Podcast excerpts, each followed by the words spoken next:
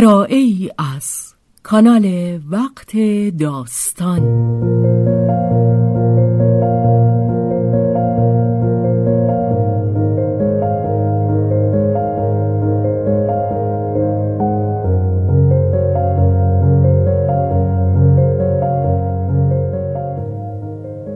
جان شیفته.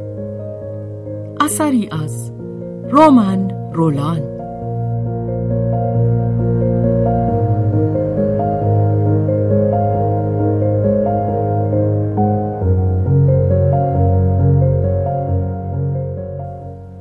ترجمه محمود اعتمادزاده بهازین.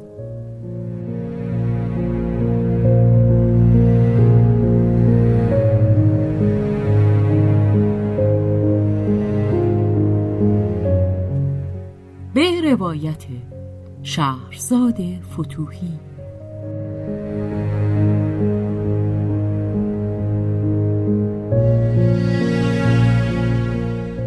کارگردانی و تنظیم. حسین آشتیانی.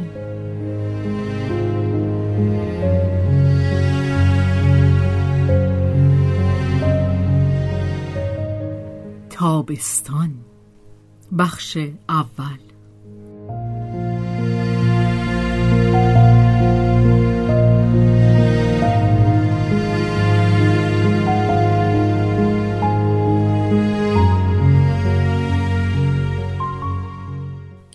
که حالت بارداری آنت نمایان شدن گرفت سیلوی خواهرش را واداشت که از پاریس دور شود. آغاز پاییز بود. دوستانی که به سفر تابستانی رفته بودند به زودی باز میگشتند. برخلاف آنچه بیم آن می‌رفت آنت مقاومتی نکرد. از قضاوت مردم نمی ترسید ولی در این هنگام هر گونه انگیزه ناسازگاری برایش تحمل ناپذیر بود. بگذار هیچ چیز هماهنگی او را پریشان ندارد. سیلوی آنت را به یک آبادی کوتدازور راهنمایی کرد ولی آنت آنجا نماند. آرامش اندیشه و احساس در آن نمییافت.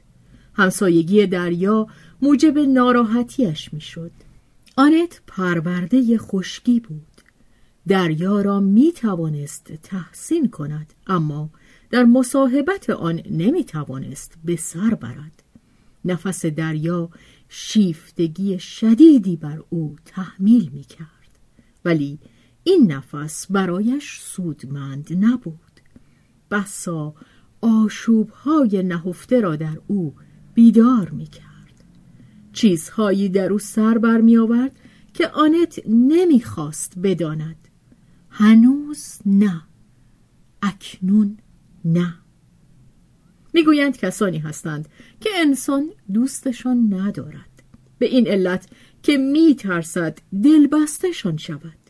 پس به این علت که دوستشان دارد آنت از دریا پرهیز می کرد زیرا می‌خواست که از خود پرهیز کند. از آن آنت خطرناک که خود میکوشید از او بر کنار بماند.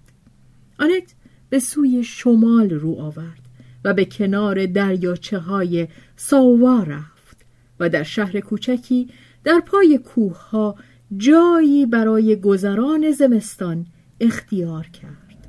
سیلوی تنها پس از آنکه آنت مستقر شد خبر یافت. پیشه خیاطیش او را در پاریس نگه می داشت. تنها دورادور می توانست بازدیدهای کوتاهی از آنت بکند و از دیدن آنکه آنت در چونان جای دور افتاده ای تنهاست نگران شد. اما در این هنگام آنت نه به اندازه دلخواه می توانست تنها باشد و نه جایی چندان که باید برایش دور افتاده بود. سخت خوشحال می‌شد اگر می توانست در دیری منزوی شود. هر اندازه که زندگی درونیش غنیتر بود نیاز بیشتری به یک محیط زلال و بیهیاهو داشت. برخلاف آنچه سیلوی میاندیشید آنت از اینکه در چنان حالی به دست مردم بیگانه رها شده است رنج نمی برد بیش از هر چیز چندان محبت در او بود که هیچ کس در نظرش بیگانه نمی آمد و از آنجا که مهربانی مهربانی را به خود می کشد برای هیچ کس تا مدتی دراز بیگانه نمی ماند. نه از آن رو که مردم آن ناحیه که چندان کنجکاو نبودند پروای شناختن او داشته باشند سلامی به هم می‌دادند و به هنگام گذار از آستانه در خانه یا از فراز پرچین چند کلام صمیمانه با هم مبادله می کردند. خوشی یکدیگر را خواستار بودند اما بیشک به وقت نیاز نمی بایست چندان هم روی این نیک خواهی حساب کرد گرچه خود همین در روزهای عادی بسیار است. روزگار سبکتر میگذرد. آنت این نیک خواهی بی تفاوت مردم ناشناس را که آسودهش میگذاشتند بیشتر خوش داشت تا مراقبت های مستبدانه خیشاوندان و دوستان که به خود حق می‌دهند قیمومت سنگینی درباره ما اعمال کنند.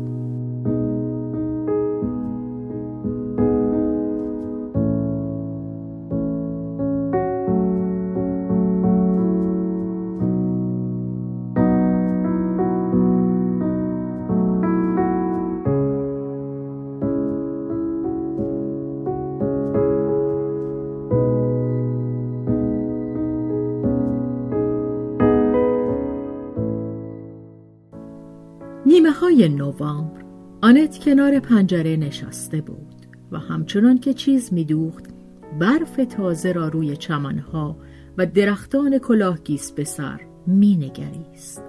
اما نگاهش هر از چندی به نامه ای می‌رفت که از ازدواج روژ بریسو با دختری از محافل سیاست پیشه پاریس خبر می‌داد و آنت این دختر را می شناخت روژه وقت را به هدر نداده بود. خانم های بریسو که از گریز آنت دلازرده بودند با شتاب پیش از آن که داستان شکست پسرشان به دهنها بیفتد عروسی دیگری به راه انداخته بودند و روژه نیز از قصه که داشت بر انتخابشان سهه گذاشته بود. آنت نمی توانست تعجب کند نه گله ای داشته باشد. حتی میکوشید فکر کند که برای این روژه بینوا خوشحال هم هست. با این همه این خبر بیش از آنچه دلش می‌خواست منقلبش می‌کرد. آن همه خاطرات که در جان و تنش به احتزاز میآمد و باز این زندگی که روژه در پیکرش برانگیخته بود. در متن سایه های زمیر آشوب های گذشته به جنب و جوش می افتاد.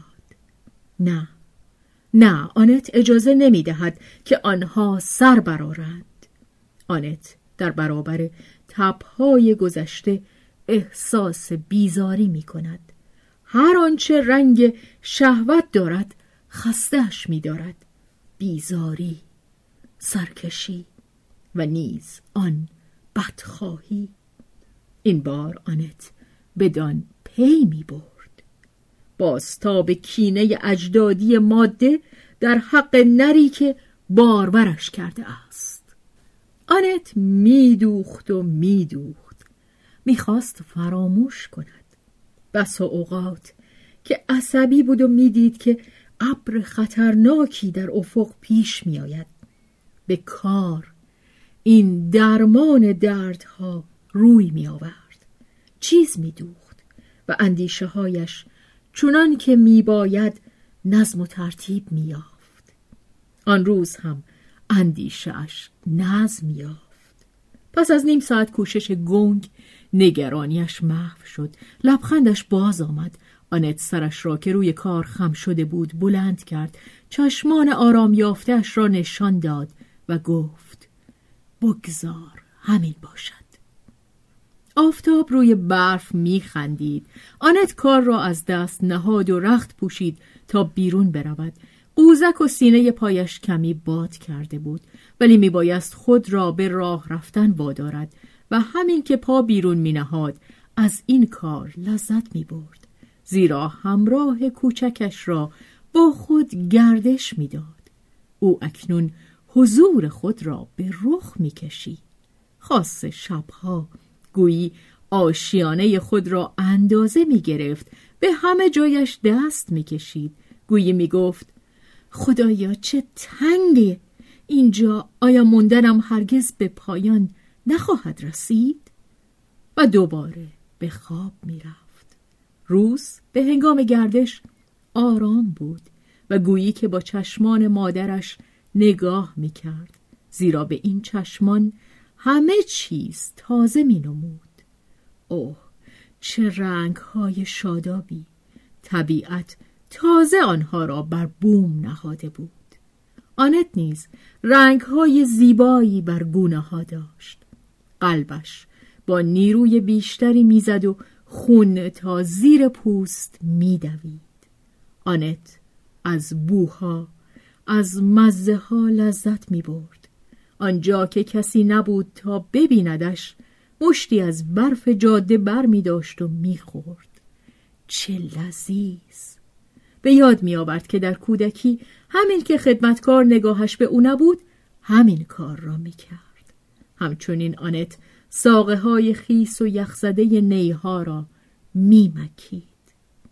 لرزه لذت شکمباره ای سراسر گلویش را می و خود نیز مانند ستاره برفی که روی زبان داشت از لذت می گداخت. پس از آنکه یکی دو ساعت تنها و دوگانه تنها و تمام زیر قبه خاکستری آسمان زمستان و جاده های برفی دشت و روستا می‌رفت و به چهچه بهار کوچک درون خود گوش می‌داد با گونه هایی سرخ گشته از سیلی باد و چشمانی رخشان به سوی شهر باز میگشت.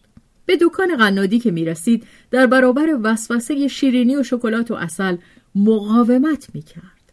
اوه این بچه چه پرخور بود!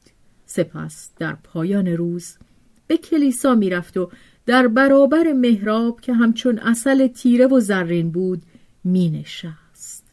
و او که به اعمال دینی رفتار نمی کرد. او که به دین اعتقاد نداشت میپنداشت که اعتقاد ندارد. تا آن دم که درهای کلیسا را ببندند در آنجا به خیال پردازی و دعا و دوست داشتن درنگ می‌کرد شب فرا می رسید. چراغهای محراب که به نرمی نوسان می‌کردند آخرین نقطه های روشنایی را به کام تاریکی میکشاندند آنت اندکی سرمازده درون شنل پشمی خود کرخ می‌شد و خود را پیش آفتاب درونی خود گرم می‌کرد. آرامش مقدس در درون او بود. در رویای خود برای بچه یک زندگی آمیخته به شیرینی و سکوت در میان بازوان عشق خود به تصور می آورد.